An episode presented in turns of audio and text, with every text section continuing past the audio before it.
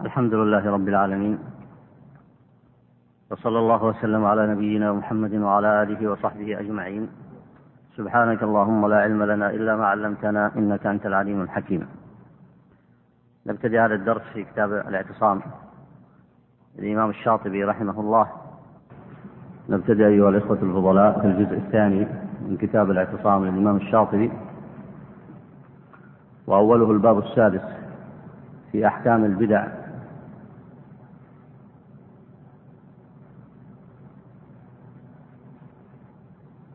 وأنها ليست على رتبة واحدة. اقرأ بارك الله فيك. بسم الله الرحمن الرحيم. والحمد لله رب العالمين وصلى الله وسلم وبارك على نبينا محمد وعلى آله وصحبه أجمعين.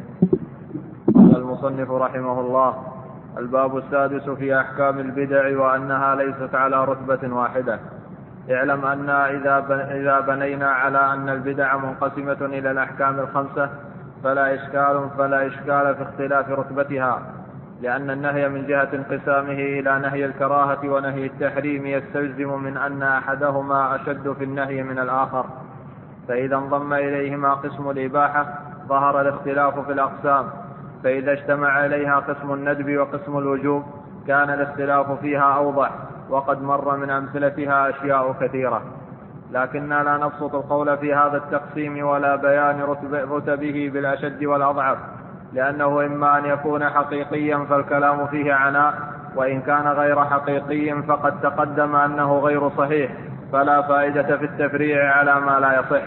وإن عرض في ذلك نظر أو تفريع فإنما يذكر بحكم التبع بحول الله. اي نعم. آه، أول ما يبتدئ المصنف هنا في الكلام على التقسيم تقسيم البدع على الأحكام الخمسة. وكما أشار هنا إلى أنه مرت هذه المسألة وبين الصواب فيها. وهذا الباب عند المصنف معقود لبيان رتب البدع ودخولها في الضروريات. دخولها أن تكون البدعة مثلا في الضروري الأول وهو الدين قد تكون البدعة فيما يتعلق بالضروري الثاني وهو حفظ النفس. وقد يكون البدعة فيما يتعلق بالضروري الثالث وهو حفظ العقل. ثم قد تكون البدع في الضروري الرابع وهو حفظ العرض. وقد تكون أيضا البدع في الضروري الخامس وهو حفظ المال. وأنتم تعلمون أن البدع داخلة تحت قول النبي عليه الصلاة والسلام كل محدثة بدعة وكل بدعة ضلالة فلا يجوز الإحداث في أي باب من أبواب الدين. وفي هذا الباب سيتحدث المصنف عن أمور أولها كما ذكرت بيان خطورة البدع فيما يتعلق بالضروريات الخمس. فقد يبتدع الإنسان في أبواب العقيدة وتكون بدعه مؤدية إلى عدم حفظ الدين وهو الضروري الأول. حفظ الدين الضروري الأول هو بإقامة التوحيد وإقامة أركان الإسلام وتطبيق شرائع الدين تحاكم إلى الشرائع وقد يقع الابتداع في ذلك بمعنى إدخال تصورات فاسدة لتغيير المعاني الصحيحة للدين. وهذا هو أخطر أنواع الابتداع. وقد تكون البدعة جارية فيما يتعلق بحفظ العرض كما هو كما هو الشأن في بدع الجاهلية في الأنكحة. فإنها بدع كثيرة سواء جاهلية العرب قبل الإسلام. أو الجاهليات الحديثة فإنها عندها بدع كثيرة في أبواب النكاح. وأدت هذه البدع إلى عدم حفظ العرض. وهناك بدع تجري في ما يتعلق بالضروري الرابع وهو حفظ المال. كبدعة جعل الربا مصلحة. إن هذا من البدع. وجعله قرين البيع. كما صنعت الجاهلية الأولى فإنهم جعلوا البيع مثل الربا. وكذلك كل من جعله يحقق مصلحة وأنه نافع للناس كما تنفع سائر العقود. هذا من البدع. فالشاطبي في هذا الموضع سيبين جريان البدع في هذه الأبواب وبيان خطورتها. وسيستنبط من هذه الدراسة التطبيقية. الدراسة في هذا الباب هنا دراسة تطبيقية. سيستنبط أمور منها أن البدع التي تجري في هذه الأبواب لها خطورة عظيمة على الدين. وترجع إلى أصل فاسد عند البشر المخالفين للشرائع ألا وهو التشريع من دون الله. فيشرعون في هذه الأمور الخمسة العظيمة سواء فيما يتعلق بالاعتقاد أو بحفظ العقل أو بحفظ النفس أو بحفظ العقل أو بحفظ المال. ويضعون شرائع من عند أنفسهم. وتبلغ الخطورة هنا بقدر خطورة كل عمل من هذه الأعمال. فإن ما يقع من البدع فيما يتعلق بالضرورية الذي هو حفظ المال لا شك أنه خطير. لكن أشد منه في الخطورة ما يقع من البدع الذي هو في الضروري الأول وهو ما يتعلق بالاعتقاد. وعلى هذا سيصير يمضي المصنف في بيان مراتب البدع وفي بيان خطورتها. الأمر الثاني الذي سيستنبطه المصنف من هذا التقسيم ومن هذه الدراسة التطبيقية أن البدع التي تجري في كل ضروري من الضروريات الخمس ولنأخذ مثال الآن ما يتعلق بحفظ النفس. فإن الجاهليات لها في ذلك بدع كثيرة فمنها قتل المشركين لأبنائهم ووأد البنات. فإن هذا متعلق بحفظ النفس والواجب عليهم أن يحفظوا أنفسهم ومع ذلك انتقلوا إلى مذهب خبيث معروف عندهم كما سيشير إليه المصنف وهو وأد البنات وقتل الأولاد إلباسا للدين وزعمهم خوف العار وخوف الإملاق. هذه بدعة عند الجاهلية. ومثلها كما سيذكر المصنف بدع الهنود في تعذيب النفس. وسيذكر لذلك أمثلة كثيرة. ثم إن هذه البدع الجارية التي يدخلها المكلفون والمشرعون والضلال في دينهم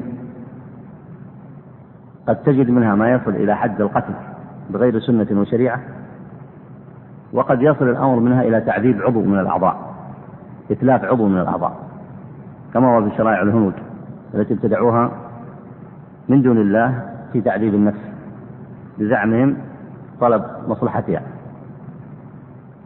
كما زعم الكفار المشركون قبل الإسلام قتل الأولاد طلبا لمصلحتهم طلبا لمصلحة الأولاد أنفسهم وطلبا لمصلحة أولياء أمورهم. دفع العار والإملاق وما يترتب على ذلك من المصالح المزعومة عندهم. فهذا من الابتداع. وقد يصل الأمر ويتعدى الابتداع إلى أمور جزئية في مسألة إتلاف عضو من الأعضاء. كما ذهب بعض الغلاة من المتصوفة بأنه يفقع عينه يقول لكي لا تنظر إلى إلى حرام ونحو ذلك. هذا كله مرتبط بالابتداع في الدين. لكن كما تلاحظون أن قتل النفس تدينا هو أخطر درجة من فقع العين. ومن هنا نشأ عند المصنف بحث وهي هل هذه البدع الجارية في الضروريات الخمس على مرتبة واحدة أو على مراتب متفاوتة؟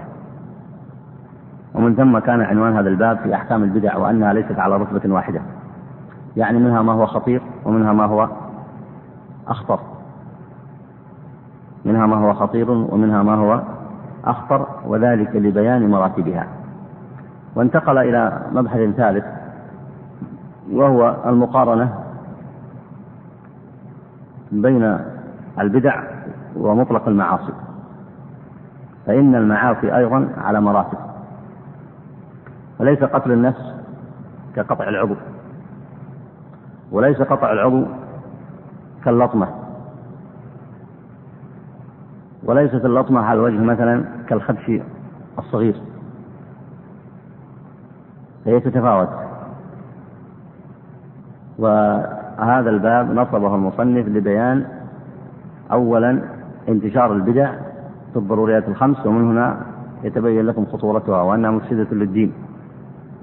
البحث الثاني هو تقسيمها. وقد انتهى المصنف إلى أن هذا التقسيم إنما هو للبيان وإلا فإن الصغيرة من البدع هي كبيرة لما يحيط بها من أسباب وسيذكرها لما يحيط بها من أسباب. وسيتخلل هذا البحث أمثلة تطبيقية كثيرة من أبواب شتى. هذا هو الباب السادس الذي جعله المصنف في قرابة خمسين صفحة. يريد أن يتحدث عنه عن هذه المسائل المتداخلة وهو ما سنبدأ به في هذا الدرس ثم نكمله بعد ذلك إن شاء الله. لماذا قال المصنف هنا أن التقسيم إما أن يكون حقيقيا فالكلام فيه عناء. وإما أن يكون غير حقيقي فقد تقدم أنه غير صحيح. من يستطيع يشرح العبارة هذه؟ وقد مضى معكم تقسيم بعض أهل العلم البدع إلى خمسة أقسام وأن المصنف رد هذا كله وبين الصواب فيه. فمن يشرح كلامه هنا؟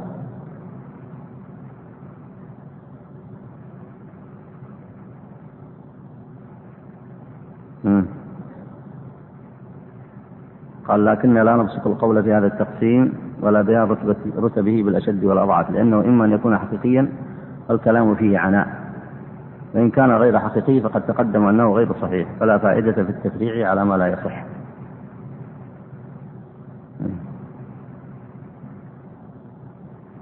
هذا البحث قديم في أول الكتاب. تفضل على تقسيم العز بن عبد السلام تحت البدع لأن هذا القسم إلى خمسة أقسام أي نعم. فيقول أن هذا التقسيم إما أن يكون حقيقي كحصره وتمييز الواجب عن المباح عن المفروض. هذا فيه عناء بالنسبة للمكلف. أي نعم. يعني التقسيم إذا هذا مرتبط بمناقشة المصنف لمن قال إن الأحكام بالنسبة للبدع تجري فيها الأحكام الخمسة اللي هي؟ الواجب. والمندوب والمباح والمكروه والحرام.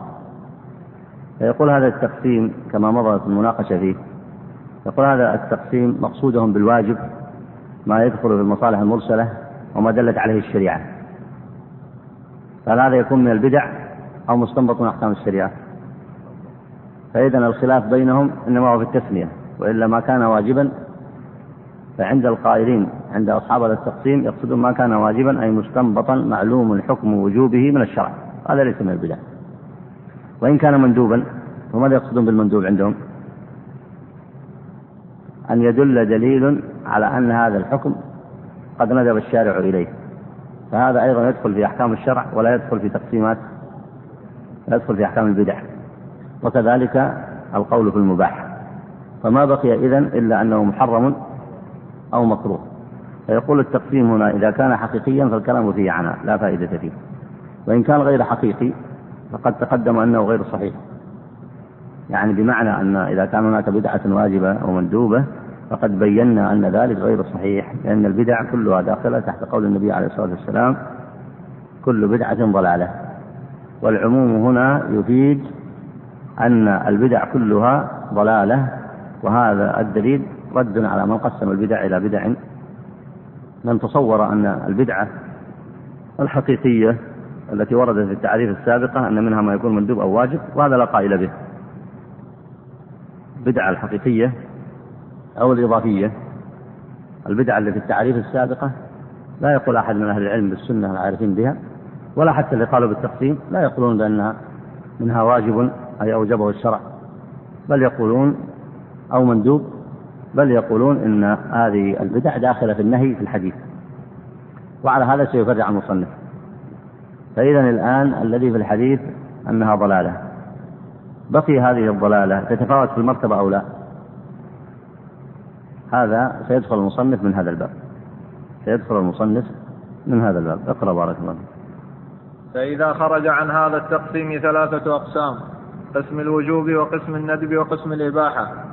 انحصر النظر فيما بقي وهو الذي ثبت من التقسيم غير أنه ورد النهي عنه على وجه واحد ونسبته إلى الضلالة واحدة في قوله إياكم ومحدثات الأمور فإن كل بدعة ضلالة وكل ضلالة في النار وهذا عام في كل بدعة. أي نعم.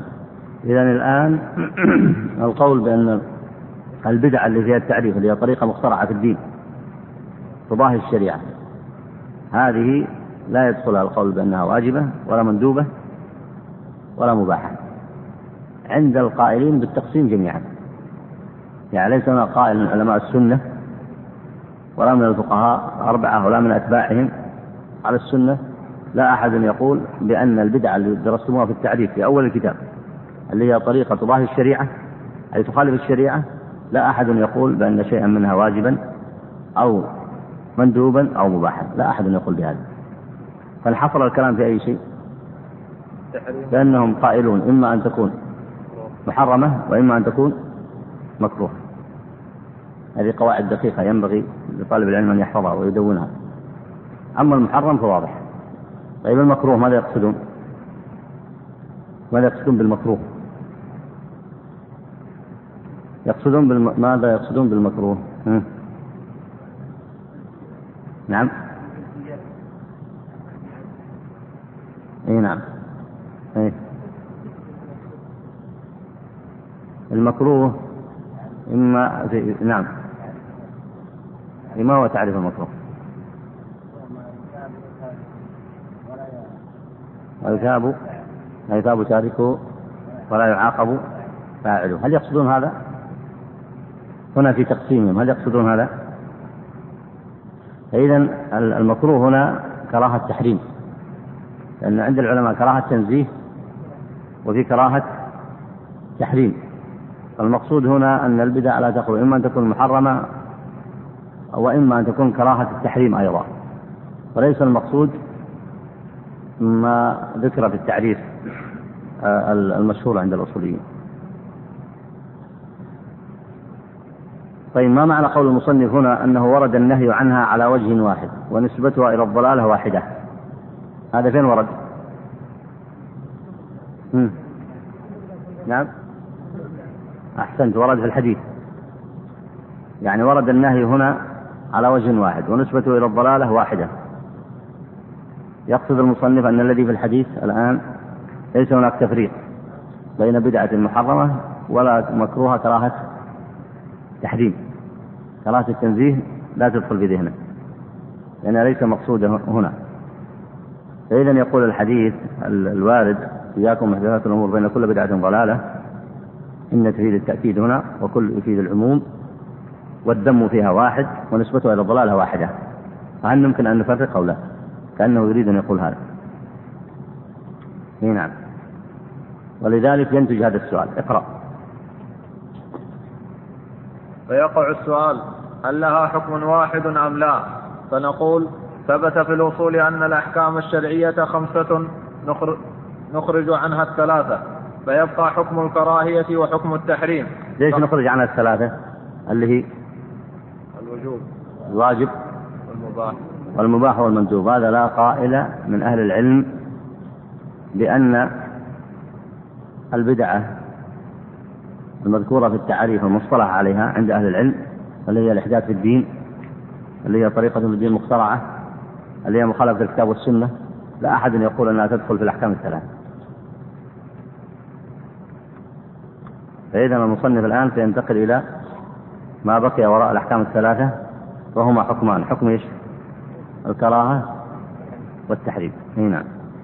فاقتضى النظر انقسام البدع إلى القسمين فمنها بدعة محرمة ومنها بدعة مكروهة وذلك أنها داخلة تحت جنس المنهيات. لا تعد الكراهة والتحريم فالبدع كذلك. هذا وجه. وهذه مسألة مهمة. البدع داخلة تحت جنس المنهيات. البدع المصطلح عليها في التعريف. البدع التي نقول أنها مخالفة الكتاب والسنة. التي نقول أنها طريقة في الدين مخترعة تضاهي الشرعية. التي نقول أنها الإحداث في الدين. هذه ما من عالم بالسنة من الفقهاء من المحدثين من غيرهم إلا أنه يقول داخل تحت جنس المنهية. نعم. ووجه ثان أن البدع إذا تؤمل معقولها وجدت إذا تؤمل معقولها وجدت رتبتها متفاوتة. رتبها. وجدت رتب وجدت رتبها متفاوتة. إذا المصنف الآن سيدخل معكم في دراسة تطبيقية. لبيان خطورة البدع. لكن سينتهي البحث عنده بعد ذلك إلى أن البدع وإن تفاوتت في رتبها لكنها كلها خطيرة. ونبقى نعود إلى هذا المثال الواضح إن الابتداع بقتل النفس لا شك أنه أخطر من الابتداع بقلع العين والثاني تقول ماذا؟ تقول أدنى مرتبة ولكنه أيضا إيش؟ ماذا تقول؟ خطير البدعة الحقيقية أخطر من البدعة الإضافية على ما ذكر في تقسيم البدع الحقيقية والإضافية وتقول عن الإضافية أنها إيش؟ أنها خطيرة أيضا. تغيير ملة إبراهيم في الاعتقاد من البدع. وكذلك تغيير حكم جزئي تشريعا من دون الله وتدينا خلافا للسنة من البدع. فتقول عن الأول أنه أخطأ وتقول عن الثاني أنه خطير أيضا. هذا ما سينتهي إليه المصنف لكن متى سينتهي عليه؟ سينتهي بعد ذكر التطبيقات وتشقيق وتشقيق كثير من المسائل. ويبدئ في الأمر ويعيد ويقدم ويؤخر ويقارن بين البدع والمعاصي لأن المعاصي أيضا تنقسم إلى كبيرة وصغيرة. يقدم دراسة واسعة تطبيقية. لكن في النهاية سينتهي إلى هذه القضية. وذلك سيضرب لكم أمثلة كثيرة والدراسة التطبيقية مهمة. سيتكلم عن التشريع من دون الله عند الجاهليين وما أشبهه وما يشبهه بعد ذلك. وسيتكلم عن درجات الفرق اللي هي جماعات وطوائف المعتزلة والخوارج الشيعة وسيبين أن الابتداع الكلي عندهم خطير وكذلك الابتداع الجزئي خطير لكن عندهم أخطر. وهكذا فمن هذا الصنف من هذه الدراسة التطبيقية ستستفيدون مسائل كثيرة. وفي النهاية سيعود إلى أصل البحث وأن البدع ما قلنا أنه خطير وما قلنا أنه أخطر كله داخل في الحديث كل بدعة. وذلك النبي عليه الصلاة والسلام أوتي جوامع الكلم. النبي عليه الصلاة والسلام أوتي جوامع الكلم. ففي حديثه الآن في الذكر كل بدعة ضلالة تدخل جميع البدع سواء كانت أعلى خطورة أو أدنى خطورة فكلها شر. ومن ثم النهي عنها واحد ووصفها بالضلالة واحد وإن تفاوتت مراتبها هذا هذا ملخص البحث. لكن كيف سيصل له المصنف؟ سيصل له بعد دراسات تطبيقية واسعة ينتهي منه إلى هذه القضية المسلمة التي نص عليها حديث النبي عليه الصلاة والسلام. إيه نعم. فمنها ما هو كفر صراح كبدعة الجاهلية التي نبه عليها القرآن كقوله تعالى وجعلوا لله مما ذرأ من الحرث والأنعام نصيبا فقالوا هذا لله بزعمهم وهذا لشركائنا. وقوله تعالى وقالوا ما في بطون هذه الأنعام خالصة لذكورنا ومحرم على أزواجنا وإن يكن ميتة فهم فيه شركاء. وقوله تعالى ما جعل الله من بحيرة ولا سائبة ولا وصيلة ولا حام وكذلك بدعة المنافقين حيث اتخذوا الدين ذريعة لحفظ النفس والمال وما أشبه ذلك مما لا يشك أنه كفر صراح. ومنها ما نعم. هذا المثال الأول وسيأتي كلام المصنف وينقل الأحاديث في شرح هذه الآيات.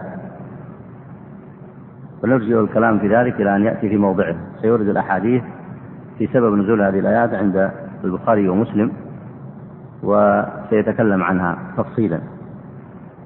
لكن المثال الأول الذي ذكره كما تلاحظون هو من أخطر أنواع البدع وهو تقسيم الدين وجعل بعضه لله وبعضه لغير الله. ثم تقسيم اعتقادات المكلف. فجعل شيئا منها لله وشيئا منها لغير الله. وقريب من هذا ما ذكره من بدعة المنافقين. وهذه الأمثلة أيضا مضت معكم في الكتاب في أول الكتاب. كيف يعتبر فعل المنافقين من البدع؟ من يستطيع يصور هذه المسألة؟ يستطيع يصور رأي المصنف في هذا؟ أما بدعة التشريع من دون الله من البدع فهذا ظاهر لأن الله عز وجل أمر الناس ألا يشرعوا من دونه وأن يلتزموا الكتاب والسنة وأن يحكموا بهما وألا يشرعوا من عند أنفسهم شيئا فإن مرد الأمر كله فإن مرد الأمر كله لله. فإذا شرعوا من عند أنفسهم هذا هو الابتداع ابتدعوا شرعا من دون الله لم يأذن به الله. هذا هو الابتداع. يعني مقصود الشارع أن يكفهم عن التشريع. وجعلوا القوانين المخالفة عن الشريعة. ومقصودهم عند أنفسهم هم أن يجعلوا لأنفسهم شيئا مع الله. فكما يشرع الله هم يشرعون. فيشرع الله لهم فيأخذون من أحكامه ما شاءوا اتباعا لشرعه. ويشرعون في بقية الأمور ما شاءوا ويتبعون أحكامه هذا واضح أنه من الابتداع. بل كما قال المصنف أنه من الكفر الصرح بقي بدعة المنافقين.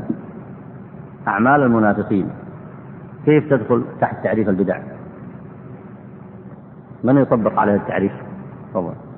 لأنهم لم يسلموا حقيقة وإنما أسلموا حفاظا لأموالهم. حتى لا ينطبق عليهم حديث النبي صلى الله عليه وسلم أمرت أن أقاتل الناس حتى يقولوا إي نعم هذا مقصودهم أو هذا فعلهم حقيقة فعلهم أنهم أظهروا الإسلام وأبطنوا خلافه. هذا حقيقته آه، لكن كيف نطبق التعريف عليهم؟ كيف نطبق التعريف؟ خذ أي تعريف من التعاريف؟ نعم.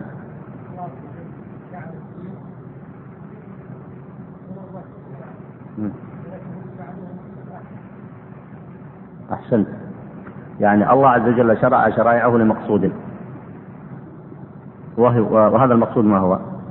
عبادته والصدق في تطبيق أحكامه وولاية رسله عليه الصلاة والسلام وأهل الإيمان ونصرة الحق واستعمال الدين لإصلاح الأرض. هذا مقصود الشارع من إرسال الرسل. طيب. المنافقون عكسوا هذا المقصود. جعل الله عز وجل الانتساب إلى الدين وإظهاره والانتساب إلى أحكامه جعل المقصود الأكبر منه هو تحقيق عبادته وإصلاح الأرض والولاية لله ولرسوله المؤمنين والبراءة من الكفار والمشركين وتطبيق شرائع الإسلام. والصدق ظاهرا وباطنا في عبادة الله. هذا مقصوده. هذا المقصود من إرسال الرسل وإقامة الدين في الأرض. فعكس المنافقون هذا المقصود. فجعلوا إظهار الدين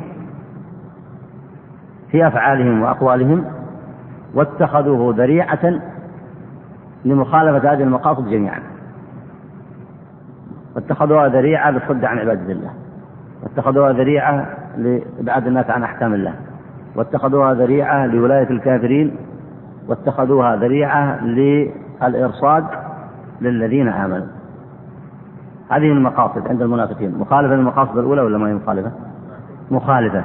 فكأنهم وضعوا المقصد الأول المقاصد العظيمة. الأولى وضعوها في غير مقصدها. وجعلوا لهم طريقة فجعلوا لهم طريقة خاصة يغيرون بها مقاصد الشرع. وهذا معنى البدعة وهذا معنى الابتداع.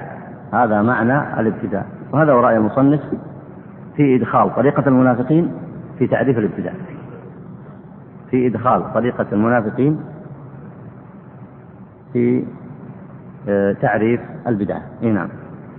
ومنها ما هو من المعاصي التي ليست بكفر أو أو يختلف. هل هي كفر أم لا؟ كبدعة الخوارج والقدرية والمرجئة ومن أشبههم من الفرق الضالة. ومنها ما هو معصية؟ ويتفق عليها. ليست بكفر كبدعة التبتل والصيام قائما في الشمس والخصاء بقصد قطع شهوة الجماع. ومنها ما هو مكروه كما يقول مالك في اتباع, في اتباع رمضان بست من شوال وقراءة القرآن بالإدارة والاجتماع للدعاء عشية عرفة وذكر السلاطين في في خطبة الجمعة على ما قاله ابن عبد السلام الشافعي وما أشبه ذلك.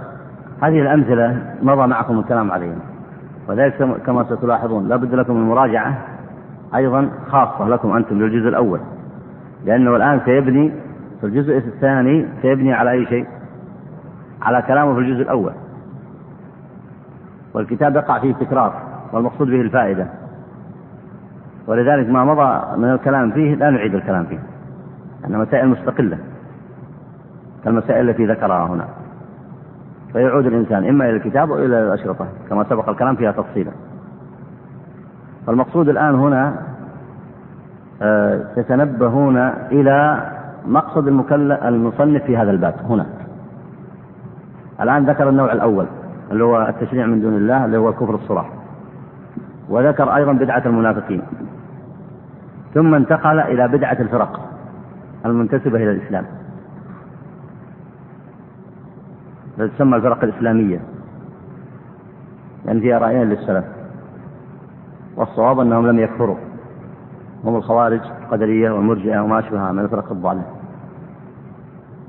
ثم انتقل إلى البدع الجزئية التي ممكن أن تقع من الإنسان وهو ليس منتسبا لهذه الفرقة.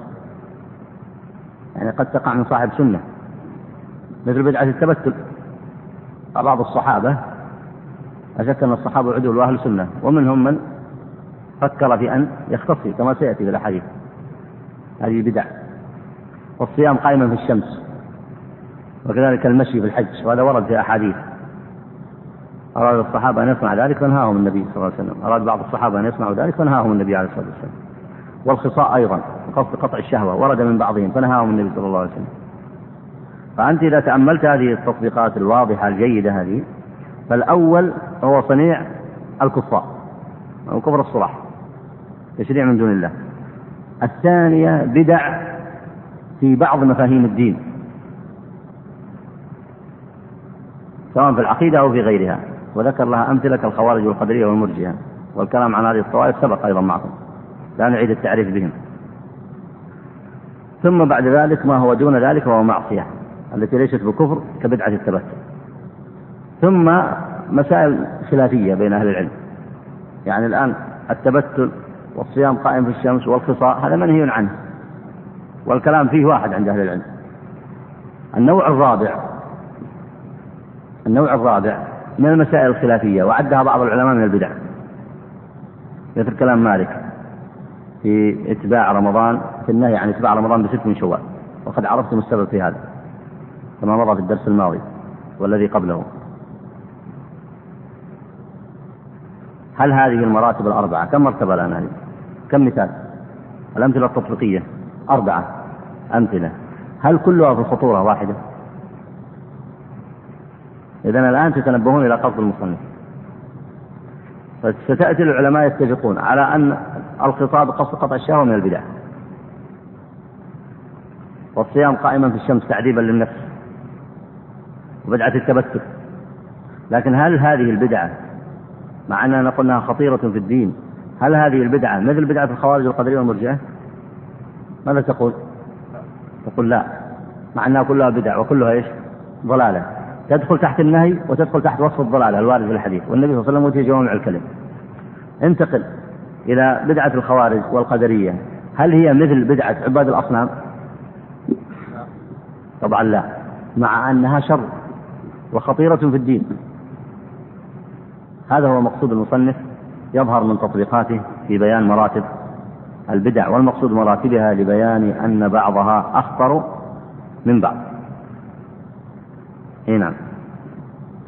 فمعلوم أن هذه البدع ليست في رتبة واحدة فلا يصح مع هذا أن يقال إنها على حكم واحد هو الكراهة فقط أو التحريم فقط. ووجه ثالث طبعا لا أحد يقول إنها على الكراهة فقط. يعني هذا من باب تشقيق المسائل عند المصنف لإفادة القارئ وتحريك معلوماته. لكن ما في أحد يقول بأنها الكراهة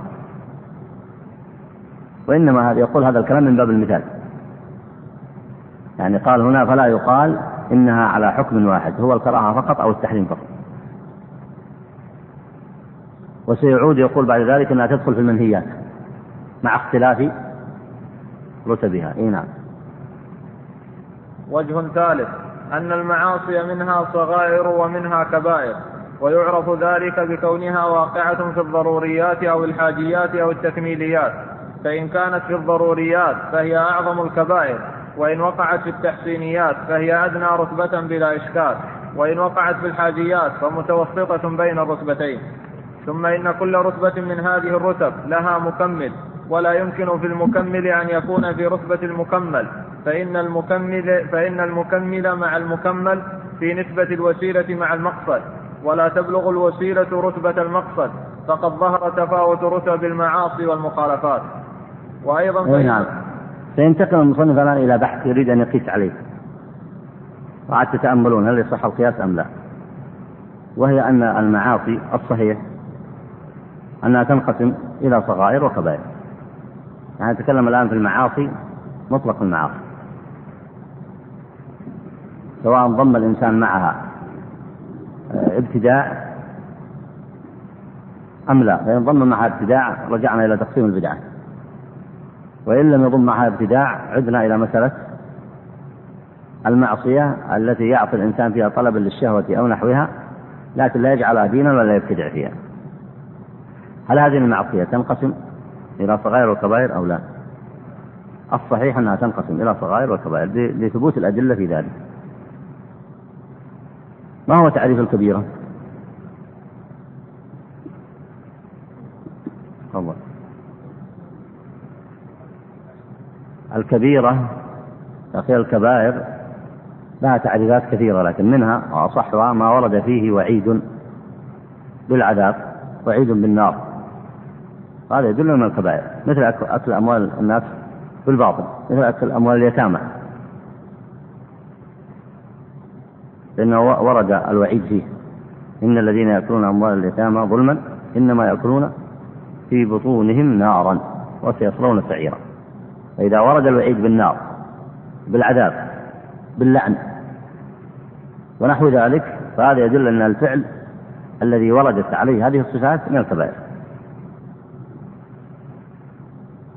ما هو تعريف الشاطبي للكبيرة؟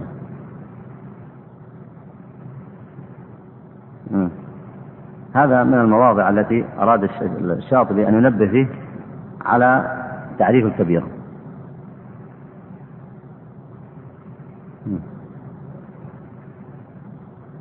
إي نعم. وكلامه هذا قريب من كلام أهل العلم. الشاطبي أخذ منحى آخر في تعريف الكبيرة. يقول ما ورد في الضروريات من الكبائر. مثل من يأتي بأمثلة؟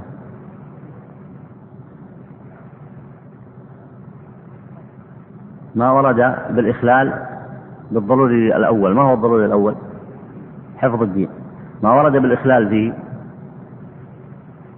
فهو من الكبائر. مثل مثلا ترك الزكاة غير جاحد لها من الكبائر. وقد يصل إلى أن يكون من الشرك. لكن لا نتكلم في, في هذا الآن. لكن الإخلال بالضروري مثل ترك الصلاة. لأنه من الإخلال بالضروري الأول. وهو من الكفر الأكبر. على ما ورد في الأحاديث الصحيحة. ومن العلماء من اعتبره من الكبائر اللي دون الكفر. هذا بالنسبة للإخلال بالضروري الأول. انتقل إلى الضروري الثاني ما هو؟ اللي هو حفظ النفس. الإخلال به كما أشار المصنف إذا كان الإخلال بالضروري يعتبر من الكبائر مثل قتل النفس الاعتداء على الإنسان بقطع عضو منه فإن هذا من الكبائر الظلم لا تقول هذا من الصغائر هذا من الكبائر. انتقل إلى الذي بعده ضروري الثالث ما هو؟ حفظ العرض. انتهاكه والإخلال به. يصير من إيش؟ من الكبائر مثل الزنا مثل القذف مثل اللواط من الكبائر. مثل نكاح المرأة في عدتها مثل نكاح الخامسة. انتقل إلى الضروري الذي بعده ما هو؟ حفظ العقل. شرب الخمر من أي شيء؟ من الكبائر. وما أشبهه وما لحق به من المسكرات انتقل إلى الضروري الذي بعده. حفظ إيش؟ حفظ المال. الإخلال به كالسرقة. يعتبر من ماذا من الكبائر.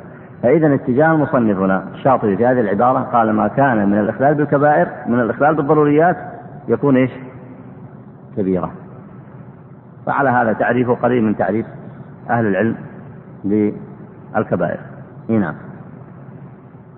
وأيضا فإن الضروريات إذا تؤملت وجدت على مراتب في التأكيد وعدمه فليست مرتبة النفس كمرتبة الدين ولذلك تستصغر حرمة النفس في جنب حرمة الدين فيبيح الكفر الدم والمحافظة على الدين مبيح لتعريض النفس للقتل والإتلاف في الأمر بمجاهدة الكفار والمارقين عن الدين.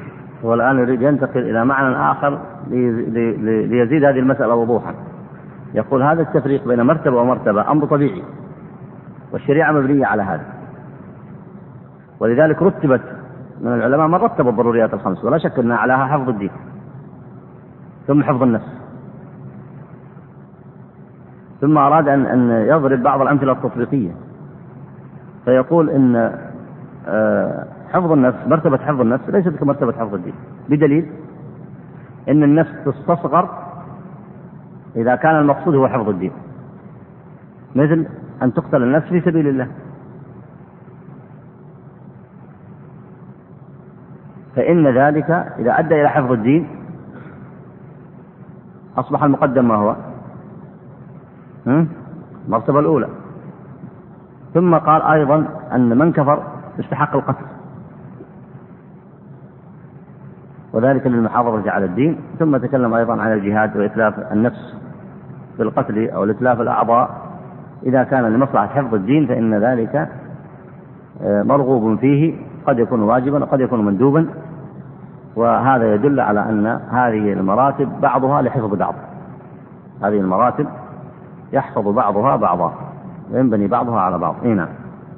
ومرتبة العقل والمال ليست كمرتبة النفس. ألا ترى أن قتل النفس مبيح للقصاص؟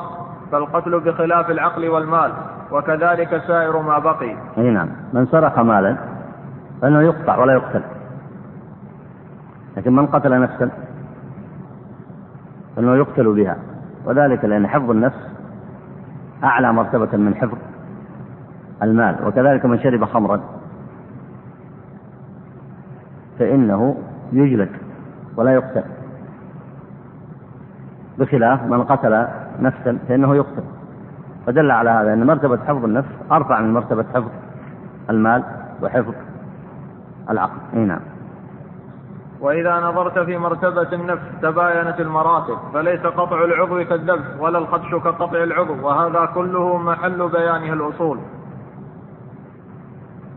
نعم اقرأ فصل وإذا كان كذلك فالبدع من جملة المعاصي. وقد ثبت التفاوت في المعاصي فكذلك يتصور مثله في البدع فمنها ما يقع في الضروريات أي أنه إخلال بها ومنها ما يقع في رتبة الحاجيات ومنها ما يقع في رتبة, في رتبة التحسينيات. وما يقع في رتبة الضروريات منه ما يقع في الدين أو النفس أو النسل أو العقل أو المال. فمثال وقوعه في الدين ما تقدم من اختراع الكفار وتغييرهم ملة إبراهيم عليه السلام من نحو قوله تعالى ما جعل الله من بحيرة ولا سائبة ولا وصيلة ولا حام فروي عن المفسرين فيها أقوال كثيرة وفيها عن ابن المسيب أن البحيرة من الإبل هي التي يمنح درها للطواغيت والسائبة هي التي يسبونها لطواغيتهم. والوصيلة هي الناقة تبكر بالأنثى ثم تثني بالأنثى. يقولون وصلت أنثيين ليس بينهما ذكر فيجدعونها لطواغيتهم. والحامي هو الفحل من الإبل كان يضرب الضراب المعدودة. فإذا بلغ ذلك قالوا حمى ظهره فيترك فيسمونه الحامي. أي نعم وكل هذا من التشريع بغير إذن من الله. هذه التشريعات. تقسيم الأنعام جعل بعضها لله وجعل بعضها للطواغيت. هذا من الكفر والشرك. ومعنى الشرك هنا أن تشرك أحدا مع الله مع الله عز وجل أن تجعله شريكا. أن تجعل لأحد مع الله شركا في عبادة الله وشركا في التوجه إلى الله. وكما تتوجه إلى الله توجه إلى غيره. وكما تذبح لله تذبح لغيره. وكما تجعل أشياء معينة من العبادات لله تجعلها لغيره. هذا من الشرك الذي نهى الله عنه. فهذه التشريعات طبعا التشريعات تنقسم إلى قسمين.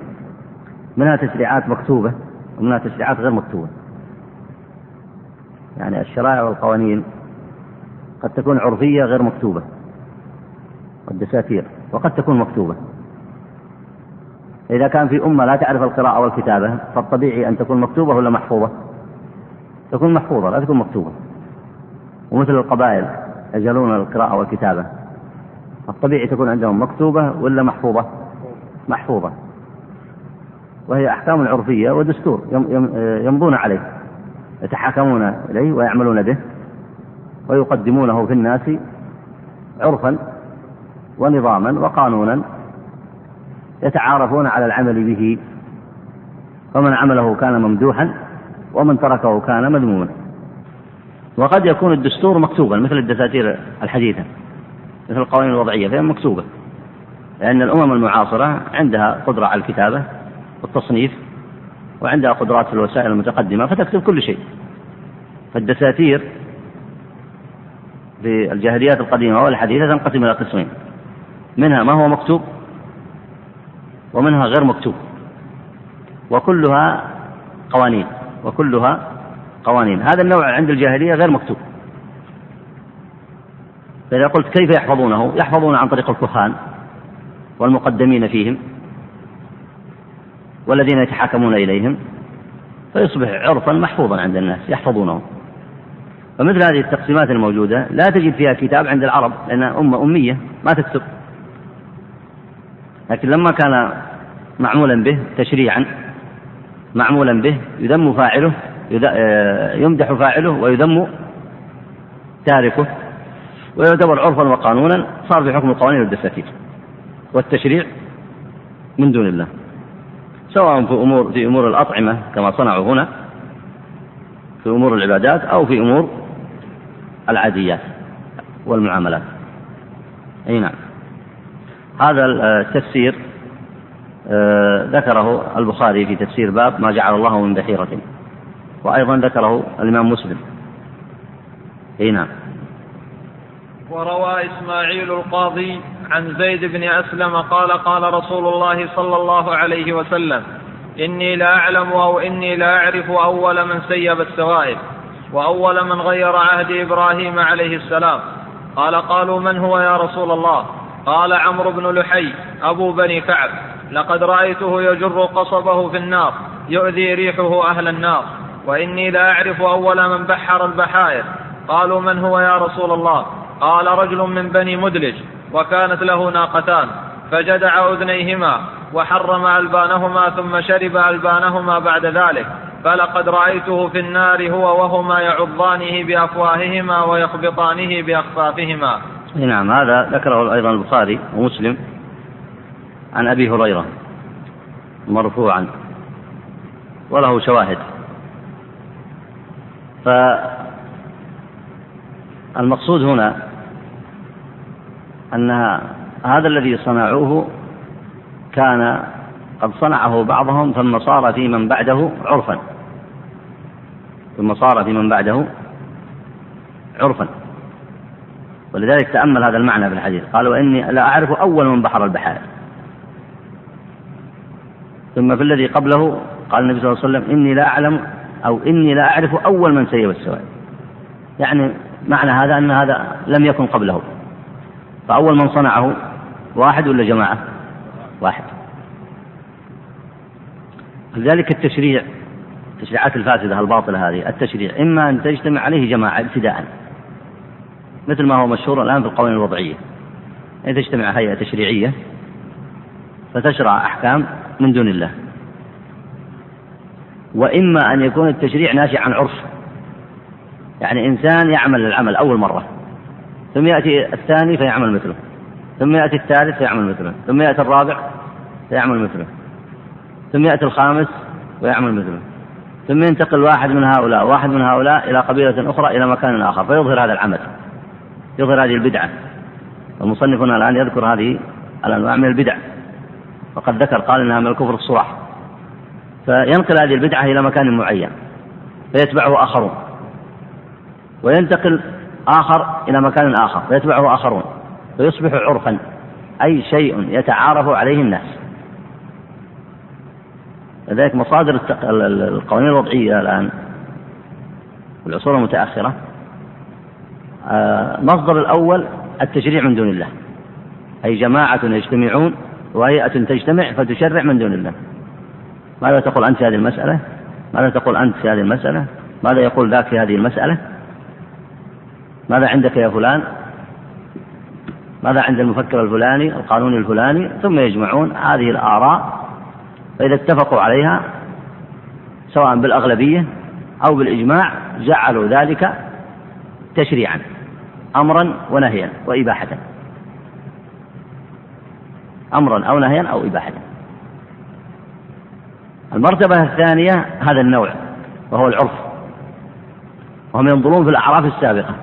فإذا وجدوا أمرا انتشر وأصبح عرفا منتشرا بين الناس فإنه ينتقل من من من فعل الأول إلى الثاني إلى الثالث إلى الرابع إلى الخامس ينتقل من فعل الآحاد إلى فعل الجماعات. ثم يصير بعد ذلك تشريعا. لكن إذا سألت ما أصله إيش تقول؟ إذا إذا سئلت ما أصل هذا التشريع من دون الله ماذا تقول؟ تقول اجتمع جماعة فشرعوه؟ بهذا لا تكون صادقا. وإنما تقول إيش؟ أول من صنعه فلان. انظر كلام النبي عليه الصلاة والسلام. قال إني لا أعلم أو إني لا أعرف أول من سيب السواد. شفت الحديث؟ إني لا أعلم. قال إني لا أعرف أول من سوى السواد فإذا هذه البدع ما اجتمع عليها هيئة تنظيمية أو إشرافية أو مجلس معين فقالوا آه نسبي هذه نسيب هذه لطواغيتنا أو نصنع كذا وكذا. ما اجتمعوا ليصنعوا هذا لا.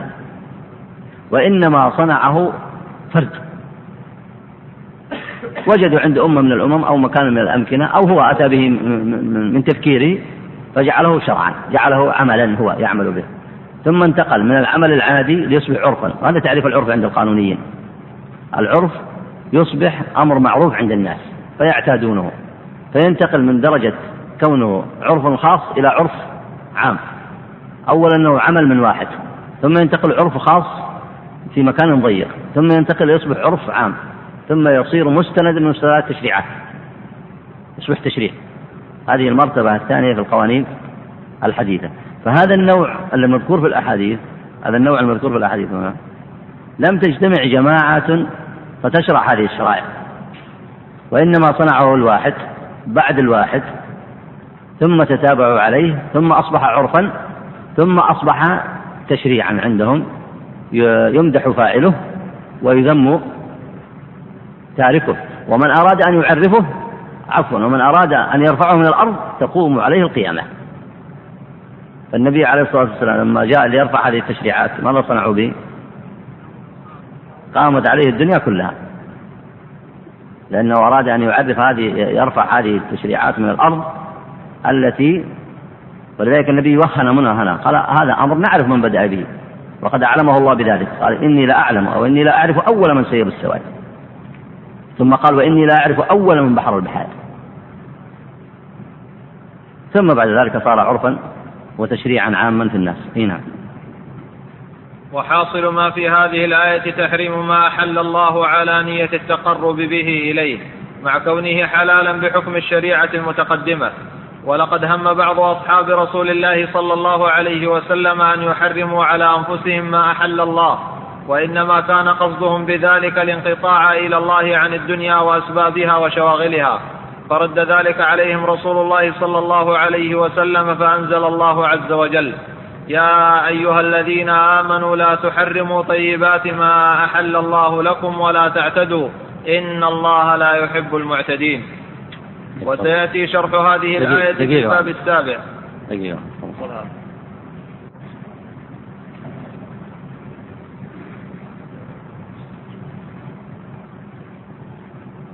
الكلام على هذه الآية يا أيها الذين آمنوا لا تحرموا طيبات ما أحل الله لكم ولا تعتدوا إن الله لا يحب المعتدين. هذا أيضا مضى الكلام عنها في درس مستقل.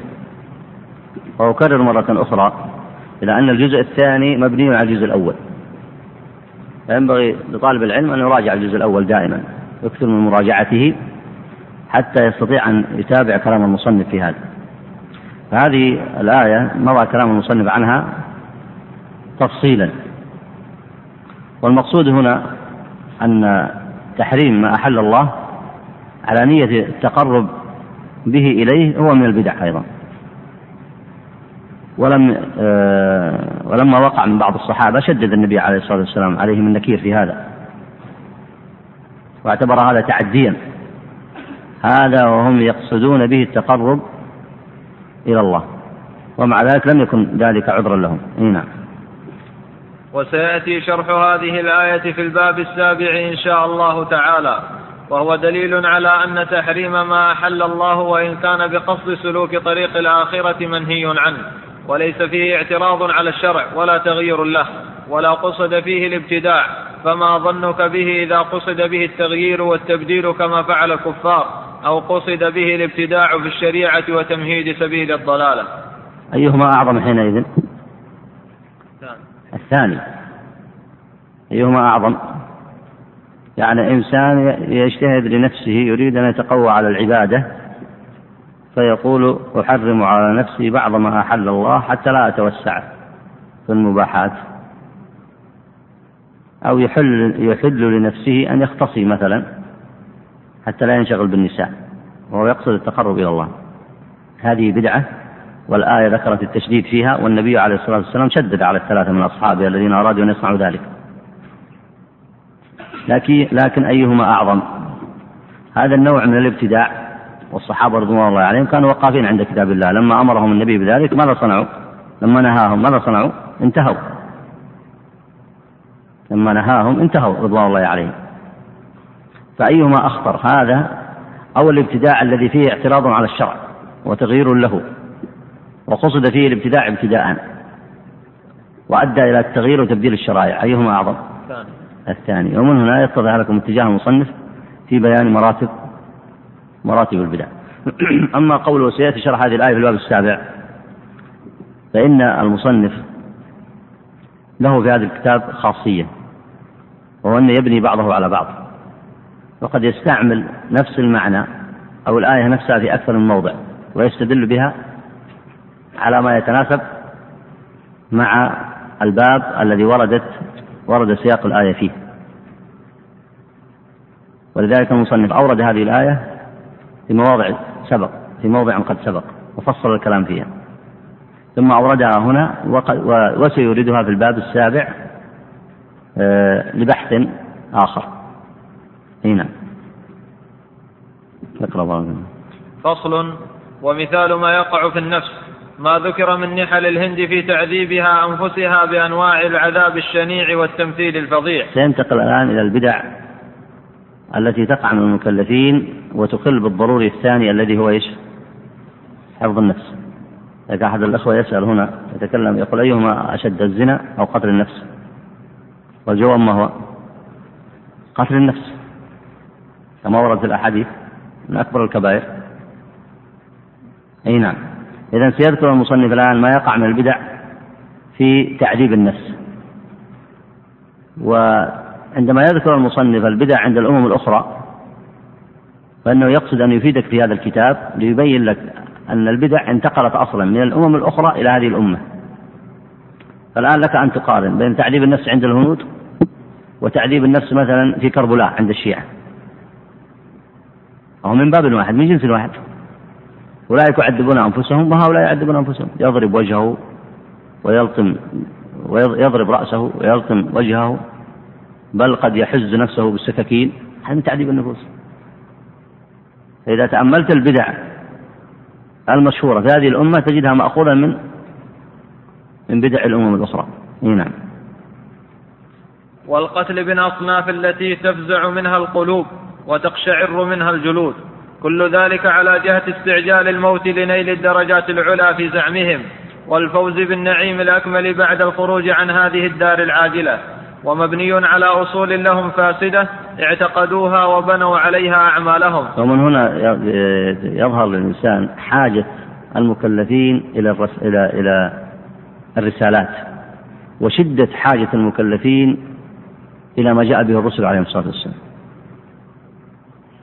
لأن ما جاء به الرسل حافظ للضروريات الخمس وفيه رفق بالمكلفين وتحقيق لمصالحهم الدنيوية والأخروية. لكن إذا شرع هؤلاء الجهال المبتدعة لأنفسهم انظر ماذا يشرعون لأنفسهم. يشرعون لأنفسهم العنف والشدة على أنفسهم قتل النفس تعذيب النفس. وهذا دليل على أن الإنسان إذا ترك وهواه فإنه يورد نفسه المهالك. وإن كان قصد بزعمه الارتفاع بها والعناية بها. إي نعم. حكى المسعودي وغيره من ذلك أشياء فطالعها من هنالك. وقد وقع القتل في العرب في عرب الجاهلية ولكن على غير هذه الجهة وهو قتل الأولاد لشيئين أحدهما خوف الإملاق والآخر دفع العار الذي كان لاحقا لهم بولادة الإناث. حتى أنزل الله في ذلك قوله تعالى ولا تقتلوا أولادكم خشية إملاق نحن نرزقهم وإياكم. وقوله تعالى وإذا الموءودة سئلت بأي ذنب قتلت. وقوله وإذا بشر أحدهم بالأنثى ظل وجهه مسودا. أي نعم. هنا إذا القتل لسببين ذكر المصنف خوف الإملاق. مثل من يدعون الآن لتحديد النسل. أه وإن كان الفرق بين الأمرين. لكن يدعون لتحديد النسل. خوف الإملاق. يقولون إذا كثرت ذرية الإنسان فإنه لا يستطيع أن يقوم بهم من حيث الإطعام والعناية بمآكلهم ومشاربهم. وهذا لا شك أنه شك في ما تعهد الله به عباده بأن كل نفس تجري لها يجري الله عز وجل لها رزقها وهو الذي تكفل بعباده سبحانه وتعالى. الأمر الثاني دفع العار الذي كان لاحقا لهم بولادة الإناث. ويخشون أن أن تقع المرأة الأنثى في مذمة فيذمون بها. أما الأول وهو خوف الإملاق فلا داعي له لأن الله عز وجل قدر أرزاق الخلائق وتكفل بهم. أما الثاني فدفع العار مطلوب لكن بأي شيء بإقامة شرائع الدين. وإلا الإنسان مأمور بحفظ عرضه. لكن كيف تحفظ عرضك؟ تصونه وتعلمهم الإسلام وتطبق عموما الشرائع وتبعدهم عن المخالفات. فيكون الإنسان محفوظ العرض. لكن الجاهليين غيروا ملة أبينا إبراهيم وليس عندهم شرائع يلتزمون بها. أشبه الشرائع الجاهلية الآن في بلاد الغرب وغيرها. لأنهم ليس عندهم شرائع يحفظون بها أعراضهم. فالعرب لما فيهم من الشهامة بخلاف الآن كثير من أجناس المشركين لما فيهم من الشهامة انتقلوا إلى حل آخر وهو حل عسير شديد. الحل الآخر هذا أنهم يقتلون البنات. مع أن الآن وجود العار والفضائح موجودة في الغرب على جميع المستويات. لكن لقلة الشهامة فيهما وانعدامها فما تهمهم هذه الأمور. أصبحت أمور عادية عندهم. يتحدثون عنها وينقلونها في وسائل الإعلام يعتبرونها قضايا عادية جدا. ويعتذرون عنها ولا يرونها بشيء. لكن العرب بقي فيهم من الشهامة والشجاعة ما حملهم على بحث عن وسائل أخرى. والوسائل متيسرة في أيديهم لكن ظلوا. الوسائل اتباع ملة إبراهيم وشرائع الدين. لكن غيروا ملة إبراهيم فلم يبقى في أيديهم شرائع تحفظ العرض. وخافوا من وقوع البنات في المحظور. ويترتب على ذلك وقوع العار بالنسبة لهم. فماذا صنعوا؟ ما الحل عندهم؟ اتخذوا أشد الأفعال عنفا. بحيث أن الإنسان ما يحتمل مثل هذه مثل هذا التصرف. فانتقلوا إلى وأد البنات. يأخذها وهي صغيرة ملفوفة بلفافة صغيرة أو يأخذها وهي كبيرة تتعلق به وتحن إليه وتبكي بين يديه وقد تلعب بين يديه وهي لا تدري وتقبله وتلثمه وهو في نفس الوقت يبحث عن الحفرة الأثيمة فيضعها فيها. لا شك أن هذا من من أشرس الأعمال وأشدها عنفا. لكن حملهم على ذلك بزعمهم خوف العار الأمر الثالث وهو المناسب لموضوع الفصل هو أنه لإلباس الدين ليلبسوا عليهم دينهم. فإن الشرائع الموجودة من المشرعين الجاهلية من الحكام والكهان قصدوا بها إلباس الدين على الناس أي أن لا يكون الدين واضح بين. ولو بقيوا على ما كان عليه إبراهيم عليه السلام فالأحكام واضحة. لكن لبسوا على الناس دينهم حتى يدخل عليهم المشرعون أمور ليست بحق بل هي باطل وفي نفس الوقت يربطونها بأي شيء؟ بتحقيق المصالح الدنيوية والأخروية يربطونها بالدين يربطونها بالدين فيضلون الناس بغير علم ويتبعهم الناس في أمور يظنونها مرتبطة بالدين وهي ليست مرتبطة بالدين وإنما صنعوا ذلك خداعا ومكرا وهذا يأتي في قول الله تعالى وليلبسوا عليهم دينهم. فإذا الأسباب ثلاثة. السبب الظاهر خوف الإملاق والسبب الثاني دفع العار. والسبب الخفي الذي يصنعه المشرعون والطواغيت لكي يلبسوا على الناس دينهم. أي نعم. وهذا القتل محتمل أن يكون دينا وشرعة ابتدعوها ويحتمل أن يكون عادة تعودوها بحيث لم يتخذوها شرعة إلا أن الله تعالى ذمهم عليها. فلا يحكم عليها بالبدعة بل بمجرد المعصية؟ فنظرنا.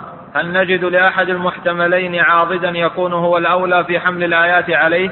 فوجدنا قوله سبحانه وتعالى وكذلك زين لكثير من المشركين قتل أولادهم شركاؤهم ليردوهم وليلبسوا عليهم دينهم. فإن الآية صرحت أن لهذا التزيين سببين أحدهما الإرداء وهو الإهلاك. والآخر لبس الدين وهو قوله وليلبسوا عليهم دينهم. أي نعم. فهذا مما يدلك على أن المشرعين من دون الله ينظرون في اهتمام الناس وفيما يدخل عليهم مما آه، من الأفكار ومما يدخل عليهم من التصرفات أو مما تتعلق به قلوبهم. مثل هنا تعلقت قلوبهم بدفع العار. يدفعون العار على أنفسهم. ودفع العار عن النفس يتعلق به يتعلق به القلب. الأمر الثاني آه، خوف قلة الرزق. لكن هل أصبح هذا تشريعا فيهم؟ انتقل تشريعا وتلبيسا للدين من الذين يضعون الأحكام ويشرعون الأحكام. فصار القتل فيهم قتل الأولاد فيهم سنة. فصار فيهم سنة أي تشريعا. اي نعم. ولا يكون ذلك إلا بتغييره وتبديله أو الزيادة فيه أو النقصان منه وهو الابتداع بلا إشكال. وإنما كان دينهم أولا دين أبيهم إبراهيم فصار ذلك من جملة ما بدلوا فيه كالبحيرة والسائبة ونصب الأصنام وغيرها حتى عد من جملة دينهم الذي يدينون به. ويعضده قوله تعالى بعد فذرهم وما يفترون. فنسبهم إلى الافتراء كما ترى والعصيان من حيث هو عصيان لا يكون افتراء وإنما يقع الافتراء في نفس التشريع في أن هذا القتل من جملة ما جاء من الدين. نعم لو أن الإنسان عصى أو قتل وقع في معصية ويعترف بأنها معصية فإن هذا لا يعتبر افتراء. لكن إذا انتقل من هذا إلى أن جعلها شرعا وابتدع فيها ونسبها إلى الدين نقول افترى وكذب. افترى وكذب بأي شيء؟ بتصحيح عمله الفاسد ونسبته إلى الدين. فإذا انتقل إلى تصحيح عمله والدفاع عنه وجعل له شرعية ولا انتقل إلى الافتراء. ولذلك جعل الله عز وجل الافتراء هنا قرين الشرك. أي نعم. ولذلك قال تعالى على إثر ذلك قد خسر الذين قتلوا أولادهم سفها بغير علم وحرموا ما رزقهم الله افتراء على الله قد ضلوا. فجعل قتل الأولاد مع تحريم ما أحل الله من جملة الافتراء. ثم ختم بقوله قد ضلوا. وهذه خاصية البدعة كما تقدم. لأنه ورد في الحديث. هذا اللفظ ورد في الحديث. كل بدعة كل بدعة ضلالة. إي نعم. وهذه خاصية البدعة كما تقدم فإذا ما فعلت الهند نحوا مما فعلت الجاهلية وسيأتي مذهب المهدي المغربي في شريعة في شرع في شرع في شرعية القتل. هذا سيأتي في دروس قادمة في أبواب متقدمة متأخرة. سيأتي كلام المصنف عن هذا. أي نعم. على أن بعض المفسرين قال في قوله تعالى وكذلك زين لكثير من المشركين قتل أولادهم شركاؤهم أنه قتل الأولاد على جهة النذر والتقرب به إلى الله كما فعل عبد المطلب في ابنه عبد الله أبي النبي صلى الله عليه وسلم. وهذا القتل قد يشكل إذ يقال لعل ذلك من جملة ما اقتدوا فيه بأبيهم إبراهيم عليه السلام لأن الله أمره بذبح ابنه فلا يكون ذلك اختراعا وافتراء لرجوعها إلى أصل صحيح وهو عمل أبيهم عليه السلام. وإن صح هذا القول وتؤول فعل إبراهيم عليه السلام على أنه لم يكن شريعة لمن بعده من ذريته فوجه اختراعه دينا ظاهر. والصحيح هو هذا أن أن الله عز وجل افتدى إسماعيل بكبش عظيم ولم يجعل الله عز وجل هذا شريعة في الناس. وما صنعه أهل الجاهلية هو ابتداع. نعم. فوجه اختراعه دينا ظاهر لا سيما عند عروض شبهة الذبح وهو شأن أهل وهو شأن أهل البدع إذ لا بد لهم من شبهة يتعلقون بها كما تقدم التنبيه عليه. وكون ما تفعل ما تفعل أهل الهند من هذا القبيل ظاهر جدا. ويجري مجرى إتلاف النفس إتلاف بعضها كقطع عضو من الأعضاء أو تعطيل منفعة من منافعه بقصد التقرب إلى الله بذلك. أو تعطيل منفعة نعم منفعة من منافعه بقصد التقرب إلى الله بذلك. فهو من جملة البدع وعليه يدل حديث وعليه يدل حديث الحديث حيث قال رد رسول الله صلى الله عليه وسلم التبتل على عثمان بن مضعون. ولو أذن, ولو أذن له ولو أذن له لاختصينا. فالخصاء بقصد التبتل وترك الاشتغال بملابسة النساء واكتساب الأهل والولد مردود مذموم وصاحبه معتد غير محبوب عند الله. حسب ما نبه قوله تعالى ولا تعتدوا إن الله لا يحب المعتدين. وكذلك فقع العين لئلا ينظر إلى ما لا يحل له. اي نعم والكلام في هذه الآية كما سبق الإشارة إلى هذا أنه ورد تفصيلا في الدرسين في الدروس السابقة وهذا الذي نبه النبي عليه الصلاة والسلام إليه أصحابه وعد الخارج عن ذلك من البدع والصحابة رضوان الله عليهم رجعوا إلى السنة في ذلك. ف والسنة في ذلك هي سنة المرسلين كما قال الله تعالى وكما قال الله تعالى وكذلك جعلنا لكل نبي آه، كما قال الله عز وجل في سورة الرعد. كذلك جعلنا لهم أزواجا. في قول الله تعالى الآية في آخر سورة الرعد. لا وكذلك ولقد جعلنا لكل نبي آه، أزواجا وذرية. وش أول الآية؟ أزواجا وذرية وما كان ولقد أرسلنا من قبلك. ولقد أرسلنا رسلا من قبلك وجعلنا لهم أزواجا وذرية. هذه سنة المرسلين عليه الصلاة والسلام وهي سنة النبي عليه الصلاة والسلام. ولذلك لما خالفها أو أراد أن يخالفها بعض الصحابة أنكر النبي عليه الصلاة والسلام عليهم إنكارا عظيما ثم عاد الصحابة الكرام رضوان الله عليهم إلى ما أمرهم النبي عليه الصلاة والسلام وتركوا ما كانوا قاصدين إليه. والرجوع إلى هذه الآية تفصيلا في الدروس السابقة. الدرس القادم إن شاء الله في نكاح الجاهلية. أنواعه وأقسامه وكيف جرت البدع فيه على ما ذكره على ما سيذكره المصنف الشاطبي رحمه الله. هذا السائل يسأل يقول آه، قوله صلى الله عليه وسلم اللهم أطعم من أطعمنا واسق من سقانا. هل يقال بعد الطعام؟ ورد في هذا آثار كثيرة منها أن يقول آه، أكل طعامكم أفطر عندكم الصائمون. وأكل طعامكم الأبرار صلت عليكم الملائكة. ومنها ما ورد في مثل هذه الآثار وهذا يكون كما هو معلوم قبل بعد بعد الطعام. يقول هنا أن بدعة الخوارج والقدرية ليست بالكفر والمعلوم أن بعض معتقدات هذه الطوائف تخرج من الملة. هذا إذا كان في أفرادهم. قد يخرج الإنسان إلى أفكار تصل به الكفر. لكن المقصود عن جملة الطائفة المقصود عن جملة الطائفة. هذا وصلى الله وسلم على نبينا محمد وعلى آله وصحبه أجمعين.